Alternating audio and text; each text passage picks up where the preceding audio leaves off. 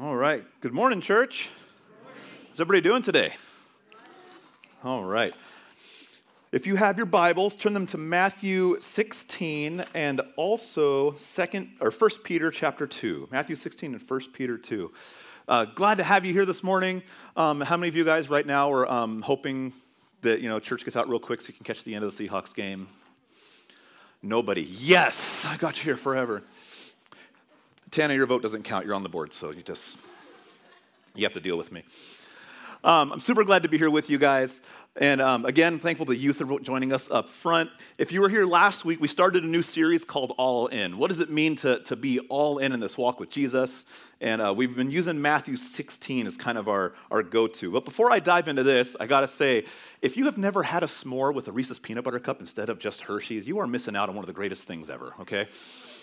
So, youth, if you've never done that before, this bonfire is going to change your life, all right? And Jesus will too, but the, the, the s'mores are going to be a big part of it. Um, Jesus had um, some three commandments in this passage. So if you open up to Matthew 16, 24, we're going to read this, but let's pray before we jump in and pray that I just welcome God into this place and uh, trust that He's going to do a great thing in all of us this morning. God, I thank you so much for today. I thank you for your word. God, I thank you for the scriptures you've given us, and I thank you how you are just living and breathing through it all. I pray this morning you touch every heart, God. You speak to every person that none of us leave here the same. Uh, we leave here different because we had an encounter with you and we've been challenged in some way to grow deeper with you. We thank you. We love you. And everybody said, Amen. All right, so Matthew 16 24 says this Then Jesus said to his disciples, Whoever wants to be my disciple must deny themselves take up their cross, and follow me. So, this is, this is the verse we've been unpacking. We're going to go through this for a few more weeks as we really go into what does it mean to be all in. Now, there, there's a story of a man that has been told consistently. He, this man constantly complained, complained about the size of the cross that he had been called to bear in his life. He was convinced that he had it more difficult in life than anybody. Nobody had gone through things in life he'd experienced. And if only he could talk to God about his life, if only he could say, Look at this, would God really understand what he was going through? His complaining was so extensive that it began to get on heaven's nerves. So finally, an angel comes down and looks, takes the man to where all the crosses were assigned in heaven. He told the man, Look, all you do is complain about your cross. I'm going to take you to the room where we see all the crosses, and you can pick what one you want to bear. The man was so excited. He went into the room. He saw crosses of all sizes. Some of them seemed as tall as four or five story buildings. And as he went into the room, he finally noticed two crosses, one about three feet high, and the other was four feet. He yelled out, That's the cross I want, pointing to the one about four feet high. He didn't want to sound too immature and take the smallest cross. The angel said, Are you sure that's the cross you want? And the man replied, Look, you don't know what I've been through. I'm not carrying any of these large crosses. The angel said, Well, the only reason I asked the question whether you're sure is because that's the cross you had before you got in here. Changes perspective a little bit, doesn't it? Start comparing what you carry to other people. And I think for, for many years, people have misunderstood that phrase in this passage take up your cross. We're, we're going to dive into that today. What does it mean to take up your cross? Um, some people, you say, take up your cross. People say, oh, yes, I have crosses all over my house. I, I have cross necklaces. I have jewelry. I, I've got things everywhere I look as a cross. Well, carrying a cross around your neck is not literally carrying your cross. What does it mean for us today to carry a cross? Our cross is not the boss on our job who gives us a hard time, or, or, or maybe just, just one hard thing we're going through. Maybe there, there's a lot of things we could all be going through that we could designate as this is my cross. But I think it's a lot more than just any one thing in life when we talk about a certain cross. Many times you let people say that, like, I'm going through this in my life right now. This is my cross.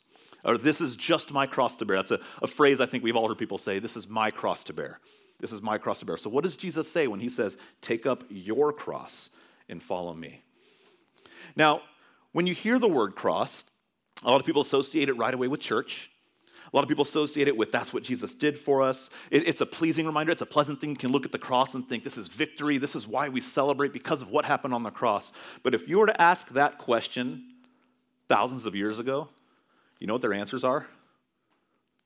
Total opposite. If you ask them thousands of years ago, you say, What is the cross? They would say, The cross is a symbol of Roman oppression. The cross is a symbol of execution. The cross is the symbol of humiliation. The cross is a symbol of death. The cross is a symbol of a guilty criminal who is going to be just totally tortured and embarrassed and killed in front of everyone. So, thousands of years ago, if someone says, carry your cross, you know what they were referring to? Literally, someone carrying their physical cross to their own execution. It was a very deep, very harsh term, carrying your cross. So you can imagine when, when these words Jesus says, You must deny yourself, take up your cross, and follow me, what goes through their minds in that moment? We're all going to die. We all have to carry our cross. It was a public admission that you had done wrong or you were convicted of something wrong.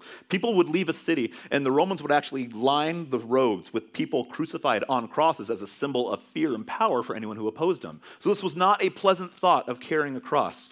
But what Jesus got through the cross, Jesus was not thinking necessarily about what he was going to go through. He was looking at what was going to happen as a result of the cross. Hebrews 2, it says, Let us fix our eyes on Jesus, the author and perfecter of our faith who for the joy set before him and endured the cross, scorning its shame, and sat down at the right hand, sitting down at the right hand of the throne of God. You see, Jesus wasn't just looking at the fact that I'm, it will be painful carrying my cross. It says he looked at the joy as the result of carrying his cross, and he quite literally carried his cross.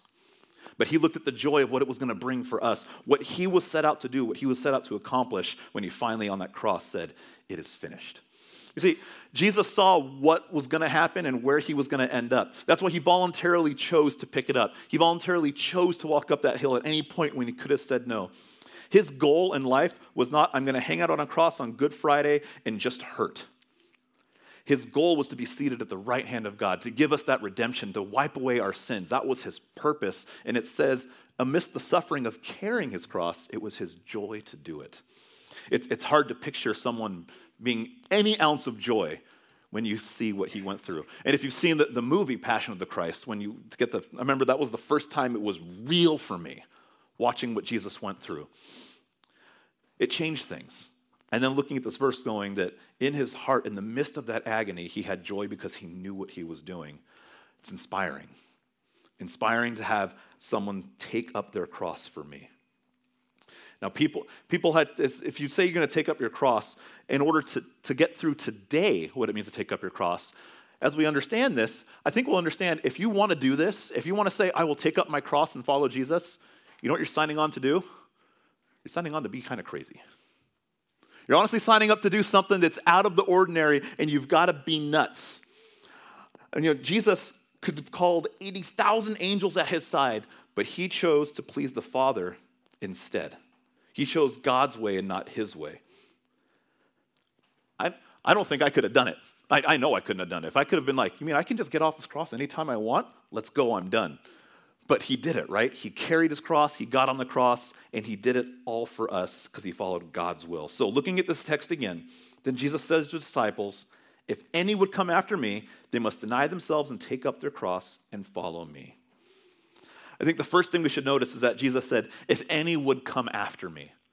So he's, he's leaving us this choice, right? He's, he says, If anyone chooses to come after me, when we've got to choose to come to Christ, we say, All right, this is something I want to do. I'm going to follow you. If you choose to follow me, nothing can stop you from following Jesus.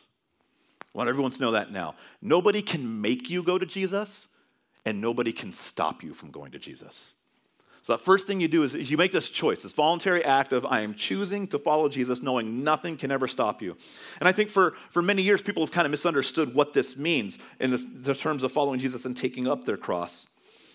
It doesn't just mean the jewelry, but it means the first part, right? The first part of the verse says, deny yourself, then take up your cross. And we talked all about denying yourself last week, the first command. And today we're going to take it one step further, looking at that taking up your cross. So, the, the certain picture he gives in this command if you want to do it. Now, you may know the story of Jesus well enough to know that soon after this moment, he picks up his cross, he's crucified, he carries it to the point of his death. Now, this moment of this instrument of death was then flipped, right? It then became the instrument of victory. It became our rally cry for remember the cross. Instead of fear the cross, it became remember the cross.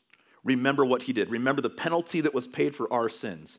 And the great thing is, that message was true then, it is still true today. What Jesus did then was not just a one time thing, it is for us all the time. But when Jesus tells us, take up your cross, is he really saying, go outside, find some wood, sneak in here when Dustin's not looking and grab that one, just start walking around? Right? What does he mean? Take up your cross. But he's using this statement metaphorically to illustrate some very powerful truths that I want to unpack with you today. And the first one is this if you want to go all in and say, God, I'm going to deny myself, I will take up my cross, there's something you can expect. And before I dive into these, I hope, hope you guys hear me today.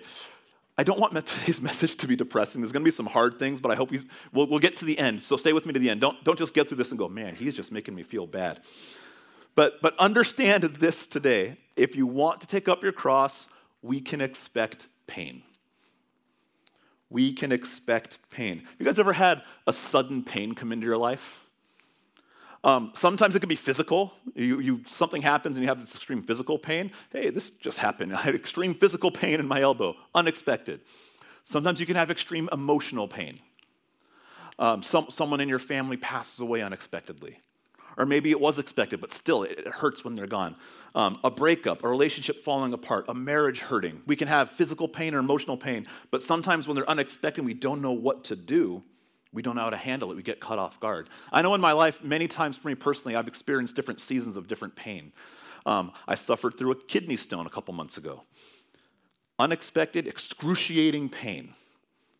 Luckily, it's gone. it's over with. Other pains that come in, though. I mean, I, I could, this is not a, a pity Dustin moment, but just, just so I can, you can understand some things that I've gone through, maybe you can relate to some of these things. Um, I've, I've lost three siblings that I've talked about Casey, Nathan, and Abe. I know that I've shared uh, the, the, the pain of when I lost my job at another church, when the pastor and I didn't get along. This is over 15 years ago or so now. But the, the pain of knowing things are going south at, this, at, that, at that place. Didn't know how I was going to handle it. It was emotional pain. I remember when um, my wife and I, and I shared this story a while ago. Um, my wife, we had, we had a cancer scare with my wife that was emotional pain. Everything turned out to be okay, but, but in those moments, what I want, hope we understand is in this walk with Jesus, we can expect times of pain. Sometimes the world stinks. Sometimes it's awesome. Sometimes it hurts.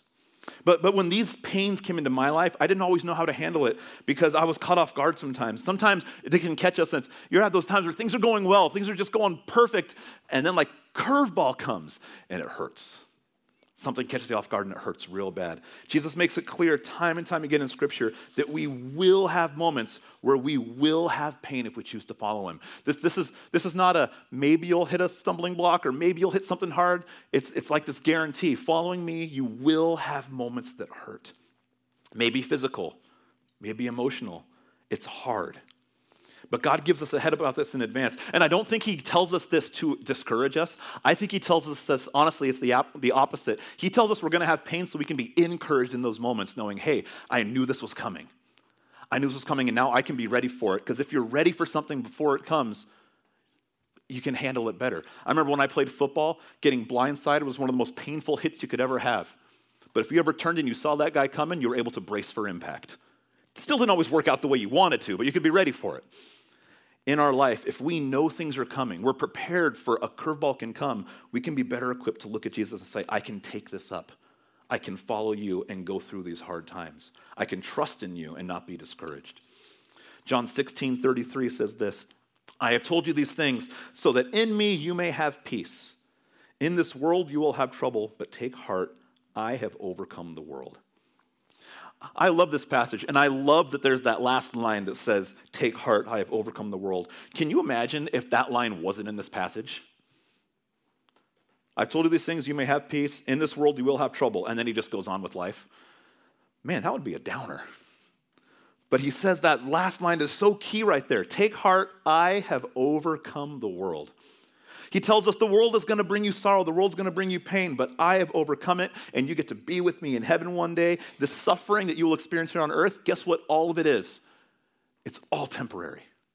It is all temporary in the grand scheme of eternity. He's overcome the world, and because we have Him, we overcome, and we get to be with Him ultimately.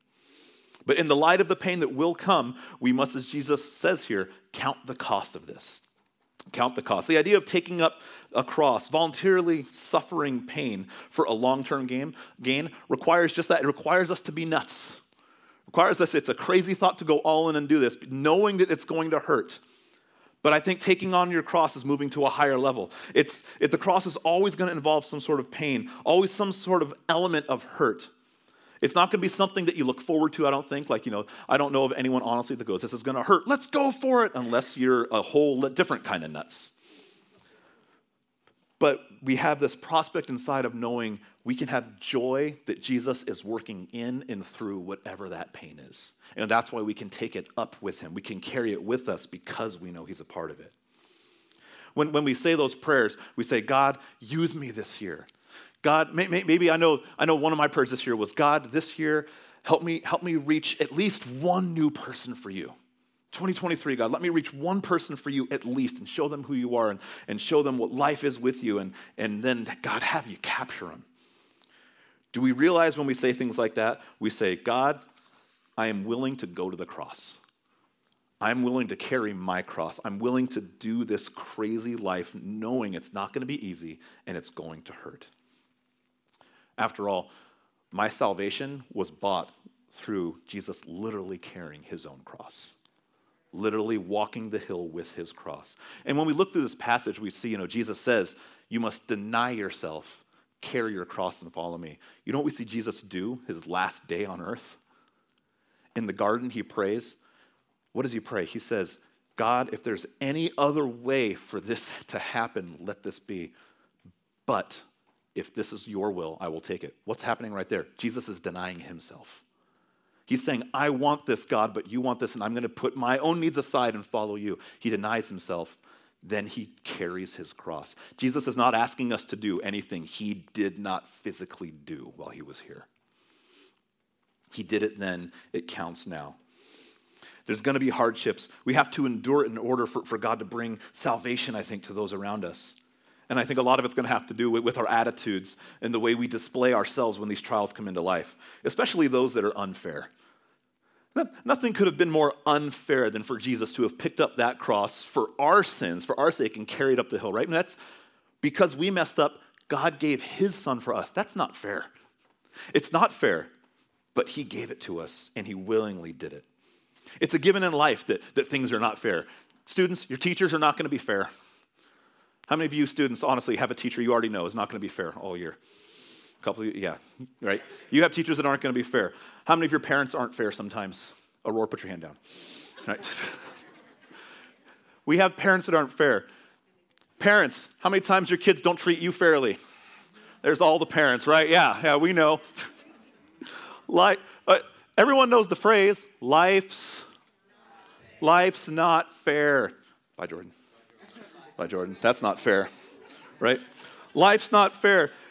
If somebody's not treating you fairly, it can make you go nuts. It can put you in a position where, where you literally feel like you're going nuts. But that, I think, is a moment for you to be ready to take up your cross because you're going to endure some pain, some hardships, and you've got to walk through it knowing God is in the midst of these moments. Look at what uh, God, the Word of God says in 1 Peter chapter 2, verses 19 and 20. It says this for it is commendable if a person bears up under the pain of unjust suffering because he is conscious of God. But how is it to your credit if you receive a beating for doing wrong and endure it? But if you suffer for doing good and you endure it, this is commendable before God. To, to take up our cross, this is a voluntary act on our behalf. This is exactly what Jesus did, voluntarily took it up, knowing what was going to happen, and received the unfair punishment for something he didn't do. And it's important to realize as you go through scripture, Jesus didn't tell the disciples everything that was going to happen to him. He did foreshadow and say, I'm going to go away. I will die. I will come back on the third day. They didn't quite get it, but he didn't say, There'll be a crown of thorns bashed on my head. I'm going to get whipped 39 times the cat of nine tails. I'm going to be beaten, mocked, spit on. He didn't go through the details. And I think there's a reason he didn't go through the details. But when they were convinced that he was the Son of the living God, then it started to make sense. It's, I think it's after, for, for us, after we have settled our relationship with Jesus, that he begins to introduce the cross into our lives. The hardships start to make sense. The things that we struggle with, I really think, start to come to a forefront once we decide we're going to follow Jesus because now we've really got to deal with them. Luke 14, 28, it says, Suppose one of you wants to build a tower. Won't you first sit down and estimate the cost to see if you have enough money to complete it? Jesus actually tells us before you take up your cross, no, there's going to be a cost. Look at what this is going to cost you. Consider this. And here's the reality his initial 12 disciples, 11 of them, it literally cost them their lives. All but one of them was martyred. And whether we know it or not, this is still a present day, this is a present day reality for many people across the world. We may not face that here in America, but there are people all over the world that if they say, I'm going to take up my cross and proclaim Jesus, their lives are on the line that minute. It's incredible the stories you come across about people around the world spreading the gospel. But like we said earlier, the pain may not be physical. Maybe the pain we face for, for being a follower of Jesus is, is more mental or, or more emotional. And this is where I think we can come to understand the second part about taking up your cross. When we take up our cross, we can expect times of solitude. You could also say we could expect times of loneliness, but, but solitude and loneliness. Um, now, for me, the word alone, loneliness, solitude, that legitimately strikes anxiety in me because I don't like being alone ever. I, I, don't like doing things by myself. Um, I, uh, there was one time where my wife took the girls, this is when we still lived in California, she actually brought them to visit her friend up here in Washington in um, Gig Harbor for, I think, four days, maybe four or five days. I was home by myself, I think, for the first time in my life. I grew up in a family of 15 kids. We were never alone growing up. Then I went to college and had roommates. Right after college, I got married, and then I had my wife. I never lived by myself. Then we had kids. Then she took the kids and went away for a week. I thought I was going to die. I know how to cook, I know how to take care of myself, but I would come home from work and I sat in my house, I think for 30 minutes, and I called the worship pastor of the church Jake, can I come over? I'm all by myself. This is terrible. And I think I went over to his house every single night until Stephanie came home. I just couldn't go home and be by myself. Knowing, though, when we carry up our cross, when we are all in, we can expect times of solitude or loneliness. Times where you will be alone doing something, whether that's by your choice or by people rejecting you because of what you're standing for. We can expect these moments. Many times we read about Jesus, we hear of crowds following him anywhere he would go. And if not crowds, the, the 12 disciples. We, we, it's very easy to get this picture of Jesus always being the center of attention everywhere he went, never having alone time another word that's weird for me alone time. It would be easiest to, easy for us to believe that Jesus was never truly alone. However, that would be wrong to think that because there are very many, there are many times in Scripture where we see Jesus get away purposefully to be alone. He gets away to pray. He gets away to recharge. He leaves his disciples when they go to sleep. He's like, "Good, they're out. I got to go over here now." He's got to have his alone time to get recharged with his Father. The Bible tells us this in John 19, 17. This is a moment now Jesus experienced being alone in this. Carrying his own cross, he went out to the place of the skull, which in Aramaic is known as Golgotha. See, Jesus didn't just carry the cross. You know what he did for the big first portion of that, that journey up the hill? He carried the cross by himself. Eventually, he would fall, and we're going to touch on that in a second when he gets a little bit of help. But initially, he's carrying it himself after the pain, after the beating, after the physical ailments come, he's literally told by himself, You must carry this cross up the hill. He had endured up to this moment. Now he had this journey to the place of his execution, carrying his own cross down the road. I don't know if you've ever heard the song uh, Via Dolorosa before. That word that literally means the road or way of suffering. And it's the very path Jesus chose to walk for us. He chose to do this himself to show us salvation to be with him. He humbled himself to walk up the road. Take, taking up our cross, Jesus models this then. And sometimes it will result in solitude. For extroverted people like me, this may, this may be something that scares you. Knowing, knowing that you may say or do something where people don't want to be around you, or you may say or do something where you have to go be alone. It's not an easy thought. All the introverts just rejoice, though, right? Yes, I get a moment by myself. But know that if you're an extrovert like me, solitude and being alone sometimes, it's hard to say it, hold on. It's not a bad thing. Being alone sometimes, it is not a bad thing. This is a reality of not living of the world, living not of this world. Have, have you ever felt truly alone? And I don't just mean like what the example I gave where my wife was gone for a week, but have you ever felt truly alone? And I mean like you're going through something in life and you don't feel like there is any single person that can relate with what you're going through. You are by yourself. Maybe it's not even by choice. You're, you're, going through it and it's hard. Or maybe you feel alone because you had a crowd of people, you had your friends, and, and maybe you said or did something and it wasn't bad. It's not a bad thing at all, but you've been rejected because of it. Sometimes in our life, that will be because of your walk with Christ. I, I, can, I can vividly remember conversations I've had with people. It would happen to me growing up. Students, I want to encourage you now. You may have someone in school that when you get real serious about your walk with Jesus, they may say, I don't want to talk to you anymore. It's a very real reality you may face. I remember when I faced it in school, I remember the names of the people who said that and feeling alone because I, I was thinking, why, why would this person reject me when I'm trying to show I'm trying to show what life is? Know that that will happen, but don't discredit the seeds that are planted in those people's hearts. Don't discredit what Jesus is doing. It's a rough place to be at times, but when you see Jesus walking down this road, you can see that he did it and everything was good.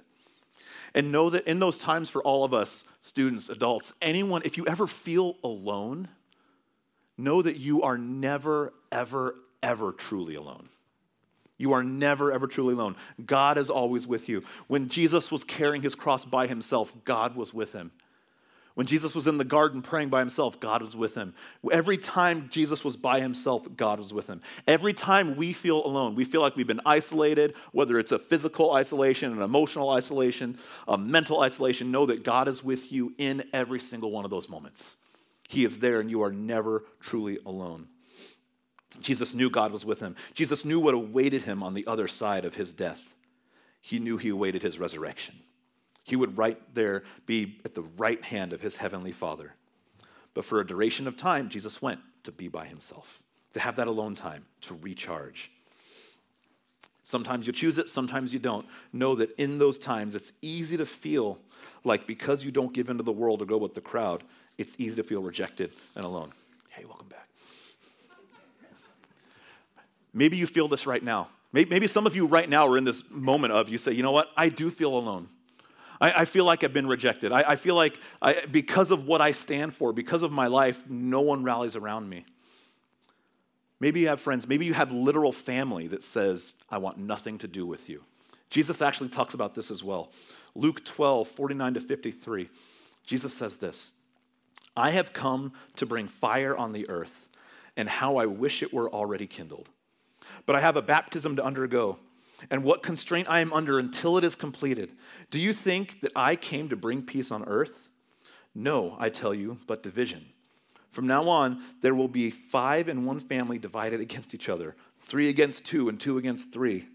They will be divided father against son, and son against father, mother against daughter, and daughter against mother, mother in law against daughter in law, and daughter in law against mother in law. Doesn't say daughter against father, so you, you're good. We're good right? Church, we, what Jesus is saying is we have to be okay knowing that if we stand for him, some people will not accept you. Some people, there, there will be some division. That's not saying it's not worth it. That's saying stand firm anyways, because he's with you in those moments, but be prepared for the people that will not accept what you're believing. Maybe you don't come from a home that worships God. Maybe you don't come from a home where everyone goes to church. Either way, Jesus says, take up that cross and follow me regardless. When that season comes, there'll be a time of loneliness, but there's a payoff. The Bible makes it clear that in the midst of the pain, in the midst of the loneliness, there is an incredible payoff because in the midst of it all, we can expect partnership.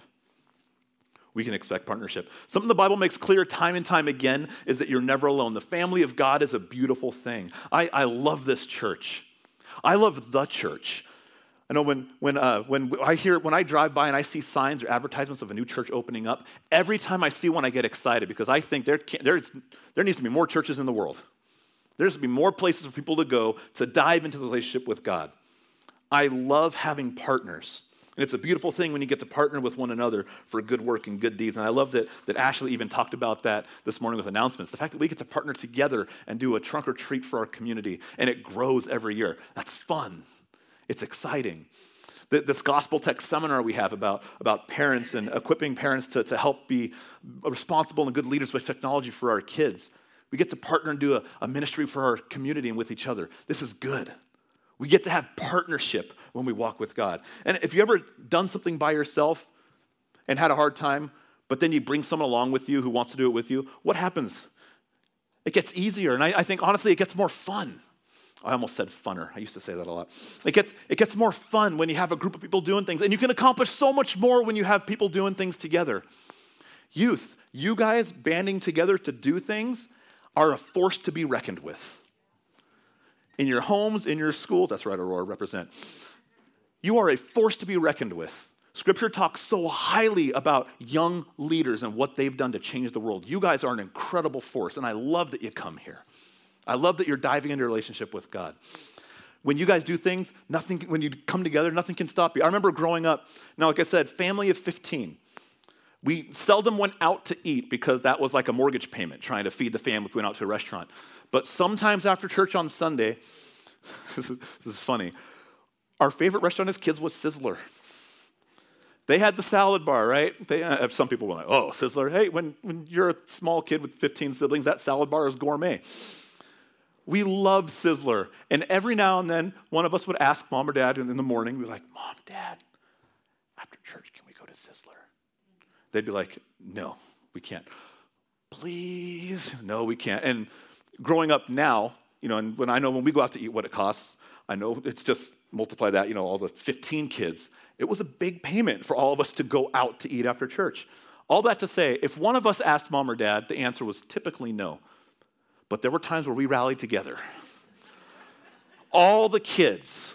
And on the way home from church, we would sing about Sizzler and we would be bouncing up and down about Sizzler. And every now and then we would sense the shift in attitude from our parents and we'd get to Sizzler. And it was a glorious Sunday. Working together, we can accomplish so many things. As a church, when we come together, you get people alongside you that want to do ministry and things with you, we are a force to be reckoned with. Imagine the day where the whole church, not just this church, but the whole church rallies together and says, We're going to reach the world for Jesus. Imagine what can happen, right? We are a force to be reckoned with in the most incredible way. Romans 8:17 says this, "Now if we are children, then we are his heirs, heirs of God and co-heirs with Christ. If indeed we share in his sufferings in order that we may also share in his glory." Paul says that, man, when we come together, we get to share so many things with each other. We get to share in each other's sufferings. We get to share in each other's glory. And we do that with Jesus. We share in Jesus' sufferings. We share in Jesus' glory. Jesus wants to communicate this to all of his disciples. The road will not be easy. You will have physical pain. You'll have emotional pain. You'll have times where you're alone, but man, you also have partners. You've got people to rally alongside you and do this. When you carry your cross, you will not always feel that loneliness. Jesus was carrying his cross got to a point where he fell down. A man named Simon was pulled in to help him. That man didn't know he was going to help Jesus in that moment, but imagine that guy's story after. He literally carried the cross with Jesus. Never discredit in your life when you're carrying your cross, you have your burdens, you have your hardships, you have the pain when someone comes alongside and says, I see you carrying that and it's hurting you. Let me hurt with you. Let me carry with you. We have partners, and it's a beautiful thing. Partnership means looking at Christ, what he's done, and doing it. It means following him. It means learning from him. It means being a disciple, a lifelong learner from him, giving up our way of life, embracing his way of life. Namely, take up your cross. And it's not just a one time thing. You don't get to say, I took up my cross last week. I'm good. Check the box. Followed you, denied myself the week before, carried my cross the next week, ready for heaven. Let's go. This is an all the time thing. You're going to take up your cross every day, guys. Every day there'll be something to pick up. The next time you want to do something that God says not to do, pick up your cross. The next time you don't feel like doing what clearly God told you to do, pick up your cross. Who's able to really do this daily? Those of us who've decided that we're, we're going to be nuts. We're going to go all in. Following Jesus is a costly thing. It costs, it hurts, but the payoff is so good. We never know the tremendous good God is going to bring into our lives by taking up our cross so that we can follow Jesus. And you may not see it till way later, but trust that in all those moments, God is working. He's moving, He's growing, He's building, He's doing something good in you and those around you. We give our lives for so many things in the world. We, we, we pour our heart and soul into things, and some of those things ultimately don't even matter. Why would we not give our life to the thing that does matter, not just for now, but for eternity? Let's go all in, make it worth it. I think Jesus even throws in a, a, bonus promise here. Like us, the disciples were thinking, well, Lord, if I take up my cross, it may seem like I'm having to just leave everything and follow you. Peter even said that. He said, Lord, we have left everything to follow you. But Jesus' verse in Mark 10, 29 and 30, he says this. And Jesus answered and said, I say unto you, there is no man that hath left house or brethren or sisters or father or mother or wife or children or lands for my sake in the Gospels, but he shall receive an hundredfold now in this time houses and brethren and sisters and mothers and children and lands and with persecutions, and in the world to come, eternal life. Now, don't misinterpret this. Don't think, oh, if I lose this all now, Jesus is going to give it all back to me. I'm going to be a millionaire. That's not what this is saying. But he is saying that what you sacrifice is nothing compared to what he has for you. The payoff is always worth it. We can make a decision to hold on to what we have, or we can realize that in the end, we'll lose all these things. We'll lose these things, and we can be absolutely nuts and say, Jesus, I am all in on what you have. I will carry my cross. I will take my burdens. I will take them and do my absolute best to find joy in my heart, knowing you're working through them, and I can trust you the whole time. I'd like to invite the worship team up and have you all stand with me as we come to a close this morning. So, the question for us, though, as we do this is what is standing in the way of us doing this today? What's standing in the way of us saying, I am all in? I'm all in, God. I, I will deny myself. I will take, my, take up my cross, take my burdens, and I will follow you, and I will do it willingly. What's holding us back from taking your own cross? Maybe you've grown, you've grown up learning a lot about the Bible. You've gone to church, um, you, have heard about Jesus, and you, you've had a lot of fun times. You remember the Bible stories. Maybe you didn't hear much about suffering and pain, but you had to be introduced to suffering and pain by a harsh world by harsh realities that you've come through in life. For many of us, this reality hits, hits us upside on the head, knocks you down. It hurts when it gets you unexpectedly. I think there are moments of suffering for us, they, they can't be missed. You won't miss them, they'll hit you, they'll let themselves be known when they come into your life. But even though the cost is real, so is the reward. The reward is real, the reward is good. Embrace the cross, embrace your cross. Embrace what God has put on you and follow Him. When we follow Christ through eternity, it's not always easy, but it's always worth it. Let's pray. God, I thank you for your cross. God, I thank you that, that you took that symbol of, of defeat and turned it into a symbol of victory. And I pray that whatever our crosses are in life, God, we don't look at those as things that are bogging us down. We get to look at those as, as things that you are carrying us through to victory, God that we know that we will be with you. We get to celebrate with you. And I pray that, that as a church, we get to partner together, God. I pray that if we see someone hurting, God, we go and we help them with theirs. God, I pray if, if people here are hurting, you bring people around them to help them with their cross, God. We bear with each other, but we bear with each other so we can then celebrate with each other. God, we, we celebrate your work, your goodness, and your life and the salvation you've given us all. We thank you, God. We love you. And everybody said, Amen.